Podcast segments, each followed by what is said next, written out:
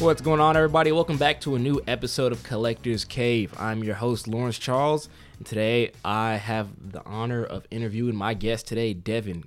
Hey guys, Devyn here. Uh, so, Devyn, please go ahead and tell us what it is that you collect. I used to collect twisty puzzles, which is kind of like if you know what Rubik's cubes are, they have like all these kinds of different versions that are made by like Chinese companies, and then they have like the weird, weirdly shaped ones, and those are the kind of ones I like to collect. And I also have just regular cubes as well, and I have over like thirty plus of those uh, cubes, and then I kind of lost them over time, so I probably have like ten that at the moment. So yeah, that's what I collect. Okay, okay. So, you learned how to solve each of those different types of cubes individually. Yeah, some of them took more time than others. Obviously, like I did like a seven by seven. That one probably took a couple, couple of days to solve. But then like I had some really easy ones like the two by two by three, and then that one took like I don't know thirty minutes to solve. And a lot of them I just looked up YouTube videos, and that's how I learned how to solve them. So, did these puzzles all come with like paper instructions? Yeah, Right. but they're all in Chinese, so I can't read. Ah, okay. It's like yeah, Yeah, I learned to solve Rubik's cube a little bit over a year ago. Really? And then yeah, and then I tried to use the paper instructions that came with it, but honestly, I don't know why reading it on paper just didn't help me. So I just I almost just quit. Really? But I had to yeah I had to just go on YouTube and I figured it out. So it's pretty easy for me now. hmm Yeah. But I haven't gone past uh, three by threes. You said you solved a seven by seven. Yeah, that's like the most, the biggest one I have. It just takes a lot of time. It's basically the same thing as a three by three. You just have to like combine a lot of the pieces together. You know. Mm-hmm.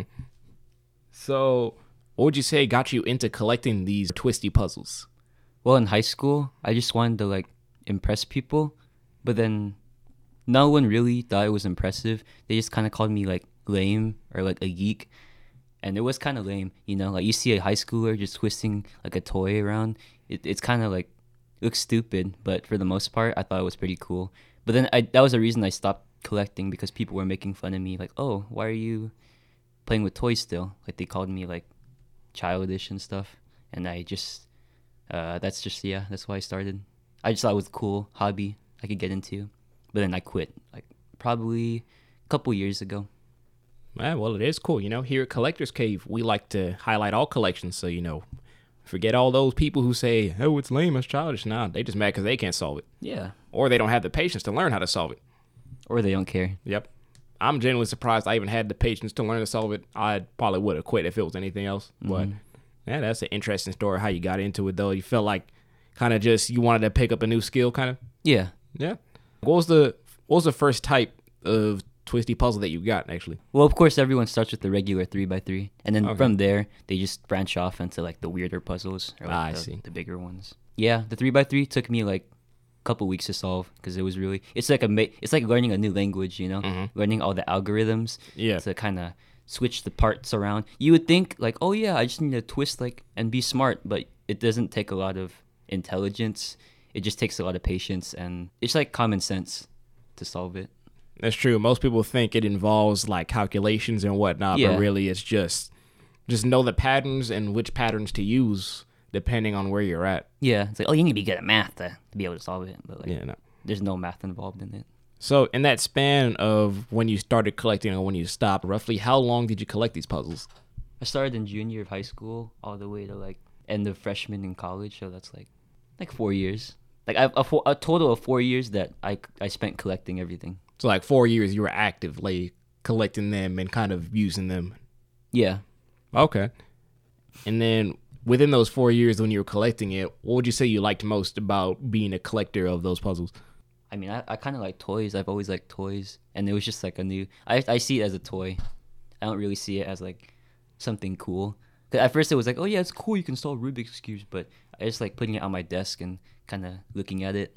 Okay, so you kind of just like collecting uh, trinkets in general. Yeah, trinkets and stuff. Okay. Any other trinkets that you collect you want to share about? I collect shoes. Like that's not a trinket, but like that's just the first thing that came to my mind.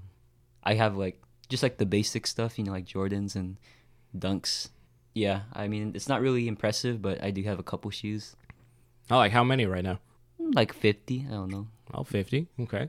Other trinkets I have are like I used to collect Beyblades, like You know the, the tops, like the spinny tops. Oh yeah, I know Beyblade. I had a small collection myself when I was younger, actually. Yeah. Still have a few now, but not sure where the rest of them are. No, but I used to get made fun of for collecting Beyblades too. Like my parents would call me like stupid and like, oh, you you still play with toys. Dang, not the parents. Yeah, so it sounds like you were just interested in a lot of uh, you know, just items that could be displayed. Yeah. Okay, yeah, that's that's a true collector right there. You know, like to have that on here. All right, so your first uh, puzzle that you had in your collection, how did you get that one? Did you buy it or was it a gift? My mom bought it for me. Okay, so when you bought it, did you uh, take it as like a challenge to learn how to solve it, or did you did she challenge you to do it? Yeah, I saw it as a challenge, just to like learn how to solve it. Cause yeah, like how we said earlier, I thought it took like math and like being smart, Yeah. and then yeah, I just looked up a video. Took a couple couple days to solve it. Okay. So like, what's the most unique and weird puzzle you've had and, and solved? Mm, well, I have a couple. Probably my favorite one, which is weird, is a fidget spinner three by three by one, which is like you can change it and solve it, but it's also a fidget spinner, so you can like spin it like a fidget toy. Mm-hmm. Uh, another one is a ghost cube. It's a lot more common. Like I'm pretty sure some people know. Like, do you know what a ghost cube is? I'm not aware of that actually. No. Oh, uh, it's just like a modification of a three by three, but it's just way harder. And it's instead of colors, like matching the colors together, you're matching the shapes to make a cube. And when it's all like scrambled, it actually looks like not like a puzzle. It looks like a, a piece of art. Oh wait, I think I know about which one you're talking about. It's like the silver one. Yeah, it's silver. It can be different colors too. Yeah, I've seen that one. I don't have the patience to learn how to solve that one, honestly. No, it didn't take that long. It ju- you just have to know how to solve a three by three, and there's a couple extra steps to to switch the to just kind of solve it. Other weird puzzles, I would say. Yeah, I have another ghost cube. It's like a two by two version, which is not because like the ghost cube is like a three by 3 Mhm. but then this one's like a two by two. I tried to impress a girl with like my Rubik's cubes uh, collection, but then she wasn't that impressed. Was she impressed at all? Like to some extent? No, Ah, not dang. not even one bit. She was like, "Oh, that's cool." I'm not gonna lie. I am the type of person to just casually try to sneak in that I know how to solve a Rubik's cube to try to impress people, or just casually pull it out. Like if we're getting food or somewhere and we're waiting for our food, I might just bring it with me inside the restaurant. Are they ever impressed? Actually, yes, surprisingly. And it's funny when people are impressed by me doing it in like 45 seconds and they don't realize that the world record's like two seconds or something. Yeah. Yeah. And then, even so, like, listeners, I highly recommend learning to solve Rubik's Cube. It's just, it's a flex to just have and use on people because people look at you like you're superhuman if you can solve one in under a minute or even at all for that matter. I guess the original reason I got into it was like just to impress people. Mhm. But then I kind of stopped caring, and then I just stopped caring about Rubik's cubes. Like as a result, Uh, another thing we like to ask is while you're collecting Rubik's cubes, uh, when you were still active in doing so, what was something that you didn't like much about the process of collecting them? the money, cause like they're really expensive. Mm-hmm. Like how much did you buy your cube for? My first one that I bought was seven dollars. That's that's a lot of money, like for a high schooler that didn't work. Cause I did collect them in high school. Like Mm-hmm. Well, I, I bought my first one in college, so oh yeah. dang. Wait, what got you into it, Lawrence? Like let's let's reverse it. Like why did you? okay, well, got into me into collecting Rubik's cubes. Well, I wouldn't say I really collect them, but I have four. Uh because I just kept buying different types that looked cool to me. But what got me into it, it's kind of weird. I was watching an episode of Moon Knight, and in the opening um, episode, he was solving a Rubik's Cube in his bed during one of the scenes. And then I don't know why, in that moment, it just clicked to me. I was like, you know what? I'd never actually solved the Rubik's Cube, and I've held so many before. I even had one when I was younger, and uh, I, I don't know if it was like a hand me down or something, but like a bunch of the stickers were missing, and I didn't realize they were puzzles. I thought that they were just like toys that you just twist into. I thought they were just fidget toys. Yeah. You know? And then I saw like a commercial where a guy solved one. I was like, you can do that? so I never even I thought about actually learning to solve one. And then when I saw that, I was just like, you know what? I think it's about time I learned to solve one. So I ordered one on Amazon. Uh, tried to read the instructions. I rage quitted, And then I ended up looking up on a YouTube tutorial, learned how to do it, and then since then I kept seeing different variations of cubes that I thought were cool. Like I have a carbon fiber one, a mm. metallic one, and then I have a GAN, which is kind of like You have a GAN? Yeah, I have a GAN. You're hella, or you're super rich, dude. It was it, it, it was on sale on Amazon How much would you get for? for like twelve dollars. Twelve. Oh, that's pretty good. Yeah. So yeah, I got a GAN, and then I have like the cheap one, which is my first one. That was just the one that I started learning with. But yeah, that's how my Rubik's Cube collection started. Okay, so looking at a picture collection right now, I see a two by three. That's actually pretty unique. I I wonder how the twisting of that one goes, because I usually only see cubes that have like equal numbers on each side, Yeah. and then I'm seeing oh that one has a pentagon shape. Pentagon. Yeah. It's, uh, Okay, it's called a Kilominx. Mm-hmm. You got the pyramid cube right there. Yeah, the pyramids. the two by two, the four by four, and the five by five. This one has a shape in it, like a heart's inside, right? mm-hmm. And then what's this gear cube right here? It's just called the gear ball. Gear ball. It's like a, a shape modification of the gear cube. It's just like a ball shape instead of a cube. Okay, so like about how long did it take you to learn how to solve the gear ball? Uh, Because that one looks the most complicated out of all of these, I would say. and that's funny because it's actually the easiest one. Really? Yeah, it took me like Mm-hmm. a couple hours to solve it. Okay, and what about this one in the corner right here? Oh, that's a um, a square one. That's a square one. It's like the hardest one there. Like even though it doesn't look like the hardest, it's probably the most difficult. I was gonna say that one actually looked the most difficult to me out of after the Oh. gear ball. Yeah, it's it's like there's shape modifications and colors that you have to solve for, and that's what makes it su- uh, super difficult.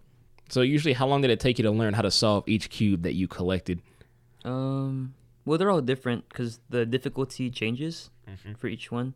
The mirror cu- cube was pretty easy because it took like a couple hours. It's the same as the three x three, but instead of colors, you're like, solving for the shapes to make it into a cube. And then like the two x two is pretty easy because it's just the corners of a three x three. That one took like just a couple hours. A lot of them do take a couple hours to solve, On average, how much did you spend on each one of your uh, puzzles? like all together. Like each one individually, like whenever you bought one, how much did they usually cost? I'd say on average like eight bucks. So if I have thirty, eight times that, it's like two forty altogether. And this is including the 30 that you said you collected in the span of four years. Yeah. I feel like compared to other collectible items, people probably don't resell cubes or like, you know, have like a market mm-hmm. for it with trade value and whatnot. Yeah. But how would you say, I like to ask this to everyone, how would you say the value of each Rubik's Cube is measured? Like what makes them worth more or worth less? Definitely the size. The bigger the cube, the way more expensive it is because of all the different pieces that are inside and outside of the puzzle. Because of there's more pieces, the construction to make it is more expensive, and that's why they cost more. But like weirdly shaped ones aren't really that expensive, surprisingly, because they're usually smaller. But yeah, a lot of it is based on size. Okay, so the weird shaped ones that like are outside the cube shape usually tend to cost less. Yeah, cost yeah cost less than like a bigger cube. You think it might be that they're cheaper to make Yeah, production wise? yeah. I mean, they're all made in China. Like a lot of them are made in Asian countries. Yeah. Yeah. Oh, that's interesting. I didn't know that.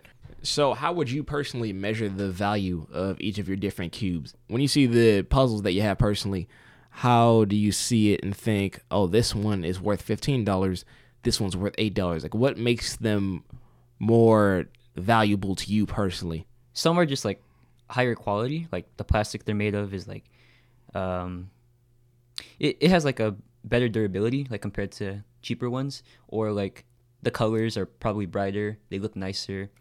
But yeah, materials and color is what make it valuable to me. If it looks nice on my on my table, you know. Okay, so it's kind of aesthetic, how it looks mainly. Mm-hmm. Aesthetics. Okay, that's it. See, it makes me happy to hear you say that because a reoccurring thing we talk about on this podcast is, you know, some people buying certain things for, I want to say hype beast reasons, mm-hmm. not really because of personal enjoyment, just, oh, it's that brand, so it's cool, you know. Yeah. It's like, you know, buy it because you have a personal appeal to it, not because it's the hype, you know. Mm-hmm. You know, save your money. Buy what interests you, what entertains you, brings you joy. Exactly. Exactly. So, and, and I, I think that's a good reason to want to spend more on a cube. You're like, that one looks really nice. It's Yeah. creative. It has a unique design. Mm-hmm. You know. Yeah, I just it makes me happy to hear you say that.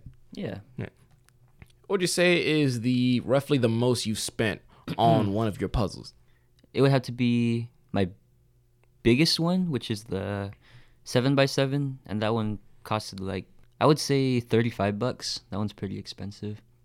And I did have a Gans cube, and that one costed like I think that costed more actually because of how high quality Gans is, which is a brand of cubing that's like the highest quality you can get, and that one costed like forty something. I'm pretty sure. I could be wrong. I think it, it was way cheaper than that, but that was pretty expensive. The seven by seven and the Gans cube. Well, from one Rubik's cube collector to another, have you seen the GAN cube that they're selling that's like golden? No. Oh wait, yes, I have. Actually, yeah, I saw that one too. Um, What do you think about that one? I thought it looked really cool, but you know, I think it's out of my budget. How much is it? I don't know. I just assumed, considering how much they hyped it up, that it would be really expensive. Just a three by three? It's a three by three. Yeah, I think it's stickered. Oh, Yeah, not stickerless. is it real gold? Well, no, that's that'd be absurd. Okay, so as a person who uh, likes to collect variations of Rubik's cubes, do you prefer stickered or stickerless cubes? Um, I definitely prefer stickerless because my fingers always um, peel off the stickers just by solving Mm-hmm. by virtue of it. I know how that feels because I have a carbon fiber cube that has carbon fiber stickers on it, and I always get so scared that I'm gonna peel it off when I'm solving because like I feel my fingernails going going on the edges, you know. Yeah. Yeah, but thankfully they haven't moved yet, so I think they'll be staying put. But you know, it, it scares me a bit. But hopefully it's nothing I have to worry about. Yeah, it takes a while to. I don't know how some people have some really ugly cubes. Like a lot of them are like really peeled, Mm-hmm. but mine stay like pretty pristine. Do you prefer to have the high tension or the low tension?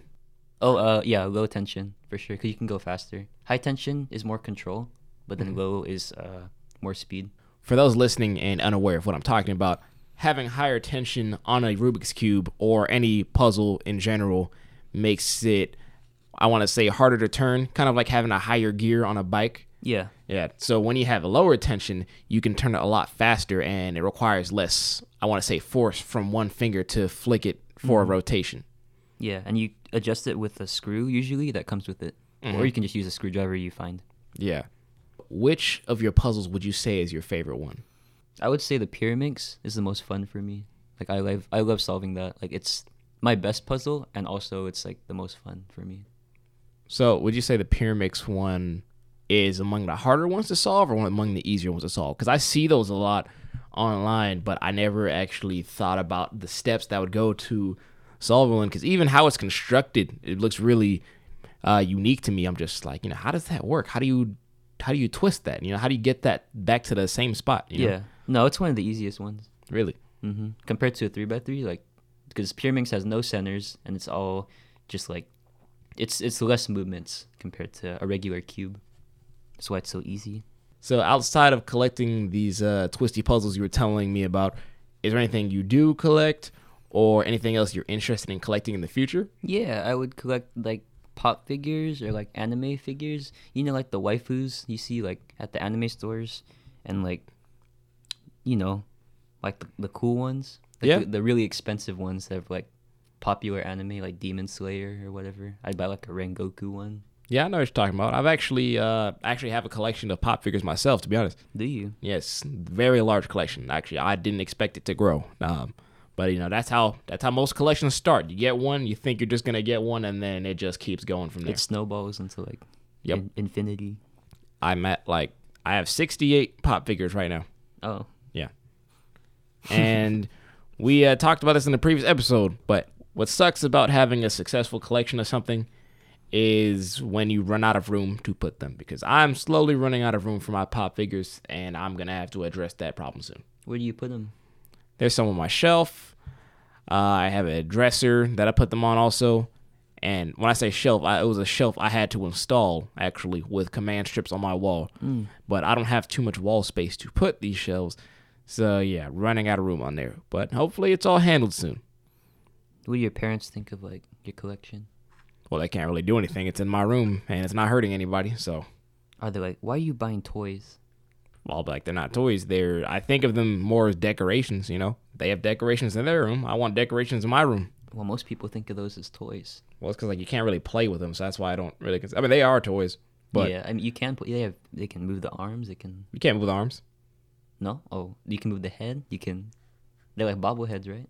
Mm, only the Marvel ones are bobblehead, Oh. like the Disney ones. Yeah, pop figures are really ugly. I want the like the the realistic figure. Not what do you call them? Didn't you just say you wanted to collect pop figures? no, cause that's no. I I couldn't think of the name. I was thinking of the anime figures you can get from like anime shops and stuff. You mean figures? Figures, yeah, figurine figurines. I would not. They're so ugly, dude. Pop figures. Okay, sure. Huh? Yeah, yeah, sure they are. Why you don't agree? You think they look good? Yes. they're they're probably the worst in my opinion of the figures you can get, like collectible figures. Okay, we gotta have a conversation about this then. So, Yeah, I like pop figures because I think that they're ugly. no. I like how they have them for almost everything, you know, and then they have their own little spin on there. Mm. It's like just seeing how they're all the same but different is mm-hmm. what I really like about it. How they have them for almost every series. It's just something I thought is cool about it. Like they're so simple, Yeah. but yet they do so much. All right, looks like that's all the time we have for today. Thank you everyone for tuning in to this new episode of Collector's Cave. Thank you, Devyn, for joining me today. Yeah, no problem. All right, we will see you all next time.